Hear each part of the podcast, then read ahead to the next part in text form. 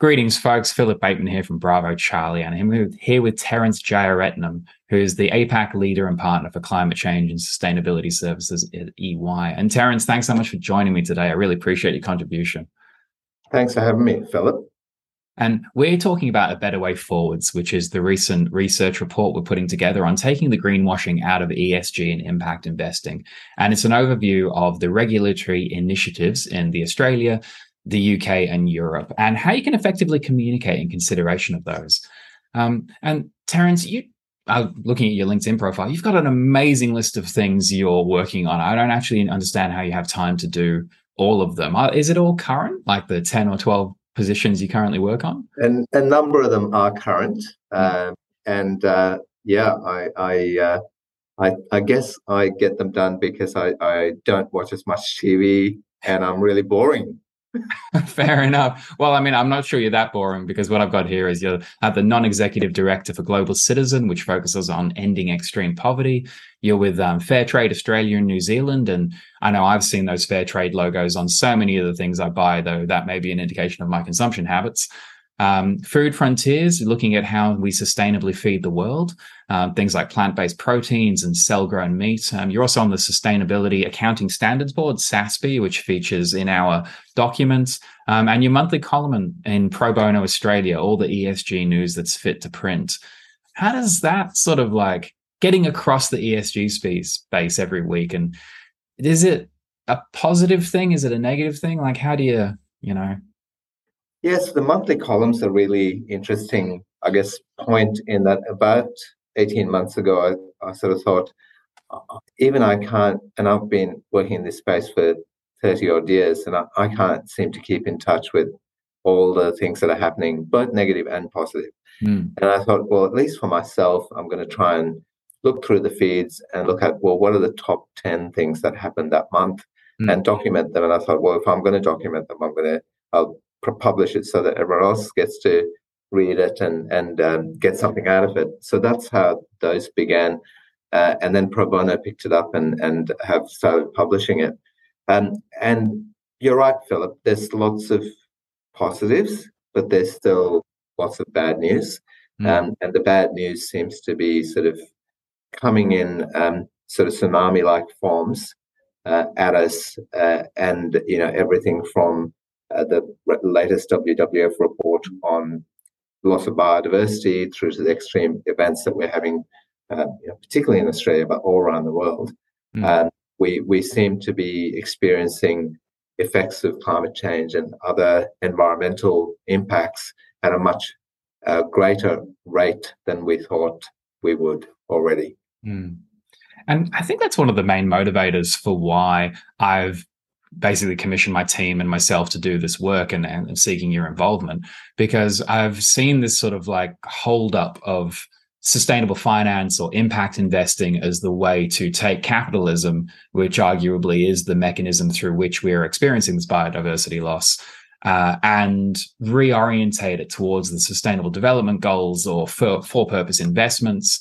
And as there's been this massive gold rush essentially for climate or sustainability aligned funds, there has also been the rise of what's been called semantically greenwashing, uh, which brings us to today. And I was curious, from your perspective, what is greenwashing? Like if we were to break it down as semantic density.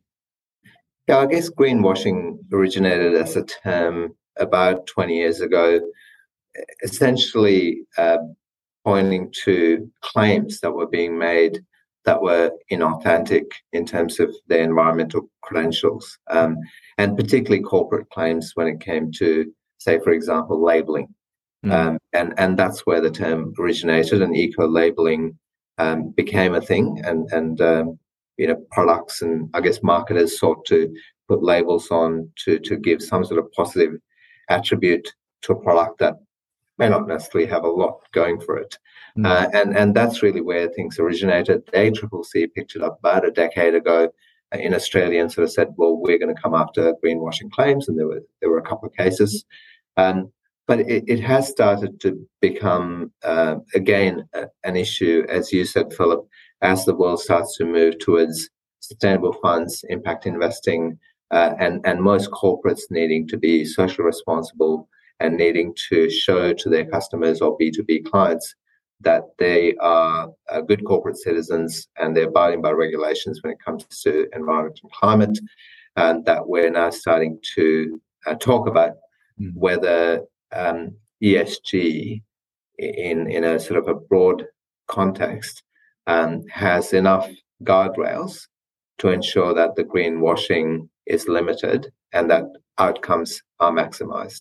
Mm. Um, so, greenwashing um, could occur, as I said, in a corporate context with products or services, um, with the labeling and the claims that might be made. Greenwashing could happen in a financing con- context. So, we've got um, funds, uh, you know, debt and capital starting to move to sustainable finance. Hmm. That's one of the mechanisms that banks themselves uh, and financial institutions can become um, net zero over time is to move all of their capital and debt to um, net zero.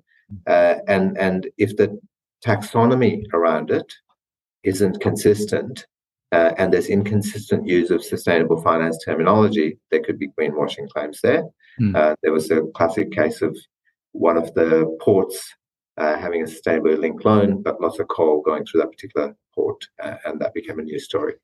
Um, and the third area could be that funds themselves could be sort of greenwashing in that one fund could have one negative screen versus another fund could be a comprehensive impact focused fund with negative and positive screens. And so, as you can see, uh, there's inconsistency, and, and the market might not see the difference.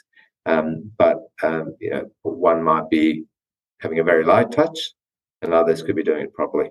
Mm. And I think that's one of the main reasons why, as you said, there's so much going on in the space, why I've been pushing to get this report out. Because as we look across the different measurement frameworks and standards and sort of like push towards some sort of way people can harmonize their reporting, there is just tremendous activity in the space. And, you know, I've spent my life sort of around corporate marketing departments and uh, in fund related marketing departments. And I'm not going to say people are out there trying to, you know, pull a swift one. There's this tension between, you know, where's the market going? What can the comms and the marketing department say on our behalf? What do the the corporate and the institutional leaders want to be communicating? And what are the what are the customers wanting? And you have this sort of like rolling uh, discussion or at least mechanism trying to meet all of these requirements at the same time as develop global reporting frameworks. So, and the speed at which the market operates these days due to ubiquitous internet is just phenomenal. So, you know, it's sort of like the perfect storm for for misreporting and, and saying things on Twitter that then get blown up and um, and ten thousand people are on your doorstep saying, "Hang on, uh, so yeah, I mean, I you know give due to people who are actually putting the work in to, to chip away at the coal face of this stuff, um, or the sustainable eco solar power face, if we're going to call it that. Um, I digress. So, what is the continued, or what is the impact of continued greenwashing to the climate change and sustainability challenges we face? This is as countries, as companies, um, as a species, essentially. Yeah, yeah, it's a, it's a very deep question, Philip, and I guess um, referring back to my previous comments about how um, you know there's so many sort of um, impacts that are uh, you know increasing at a, at a scale that we, we didn't envisage um, so quickly. I, I, do I do um, get worried about how fast companies and financial markets are moving to prevent the, the loss of species and um, the climate change impacts that we're, we're seeing. Mm. Um, so, in that context, um, I, I, don't think greenwashing is helping, mm. um, but that's not not necessarily. I don't think uh, we can blame any particular stakeholder in that chain. I think there's got to be strong regulation around greenwashing, mm. and there's got to be strong guidance and guardrails and standards around um, claims and around taxonomy. If we think about you know how you tackle it as a company or an entity, um, you, you would think that corporate counsel would have some concern about greenwashing claims. and you would you would think though that the communications and media folk would like to say the best things possible about a company or a fund. And it's that natural tension, I think, between um, can we say as much as we can versus what's um, what's allowable, uh, and that's where companies need to, I think, be authentic in terms of the claims that they, mm. they make, um, and ensure that you know directors and and management are not held liable in, in, in the future in terms of these claims because all these claims um, can be retrospectively reviewed, uh, and that's one of the things that I, I think is under tested um, still. Mm. Some of the regulatory issues that I think are forming around us, um, there are standards coming. So there's accounting standards that are being developed through the ISSB, which I think will increase rigor around um, you know, potential greenwashing. Um, there is a, a, a, standard being developed for Australian, Australian sustainable finance taxonomy. And that's going to help the sustainable finance work. Um, and there's um, opinions in a legal context out there around um, greenwashing within, say, net zero plans and how directors could be held liable. Mm. So there's a range of, I think, mechanisms and guardrails that are coming, and I think it, it will be harder to greenwash, uh, but we're going through that journey at the moment. One thing I've sort of noticed is that punitive regulatory compliance, whilst it may be sporadic, um, it you know it doesn't drive change. It is retrospective and usually the speed at which markets operate things are well done and dusted by the time we get to the punitive regulatory response. Um, and within that what we're putting together here is really a, you know a call to action. Well what you highlight there in relation to director liability is very important because that also goes with this corporate governance perspective that you know they will come and take your house in the future if you if you if you knowingly or unknowingly because you know ignorance isn't a isn't an excuse in Australia um, or potentially and, around that, the world. And that itself is uh, both positive and negative mm. because I think uh, you then see directors going back in, into their shell to say, hang on, let's not make any net zero claims yeah. because we could be held liable. Um, so, you know, these things, we, we, are on a bit of a journey in, in mm. between doing as much as we can from a climate and environmental context through to ensuring the claims are right, through to ensuring that you're protected in making those claims. Mm. And there is a distinction in the report around regulatory environments in Australia, the UK, and Europe, because I think the risk avoidance of Australian directors related to our directors and liability insurance and lack of um, lack of ceiling on that, if you will, as you were suggesting or as you were stating, um, is inherent in why we've been a bit risk averse for quite a long time. Yeah. Um, and those things said, the document paints a picture of the regulatory environment and what's developing. And then it speaks to theory of change and impact measurement as a way to make legitimate claims about things because they're being measured. And I was wondering, what would you encourage firms to consider from across the ESG space? And that's both like single and double material, materiality, the theory of change, the impact measurement perspectives um, in how they go about day to day business? Um, well, firms should ensure that um, a their compliance requirements are met around um, ESG and, and broader uh, environmental and social and governance issues. They should then move toward what might be coming our way and what needs to be adhered to. So that could be the ISSB standards, uh, the the um, carbon border adjustment tax, these things that are coming at Australian companies how do we start to prepare ourselves um, so that we we uh, are ready for these changes and, and the transition that's underway. Um, and then I think you start to think about well, what are our stakeholders wanting from us? Uh, what are investor, investors wanting? What are investors telling us? Um, employees telling us through to customer uh, pulse surveys and what are customers and, and suppliers telling us. Mm. Um, and and beyond which you then need need to look at, and this is the old Jim Collins saying, is you know you you, you want to be the best in at what you do, and in order to be the best at what you do, you should be internalizing external impacts and uh, having having some progress as you move forward. Um, so you should be comparing yourself to other peers, but locally and globally, and ensuring that um, you are getting as good at making widgets, yeah, as ensuring that you're as good on climate change and environmental issues. Yeah. I, I noticed something in listening to that, and the assumption that everybody wants to go from good to great. Because, like, when institutional super funds divest their um, their fossil fuel interests, those get picked up. And I don't know if the people who pick them up are excited about going from good to great from a measurement framework perspective. Yeah. What do we what do we, what do we say to those people?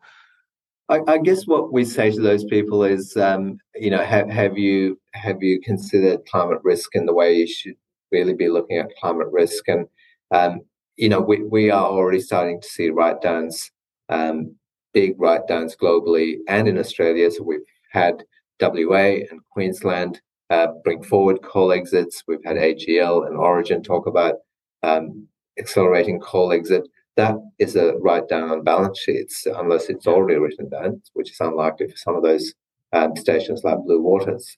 Um, so the question then is, um, you know, are you seeing the change as quickly as it might be coming at you?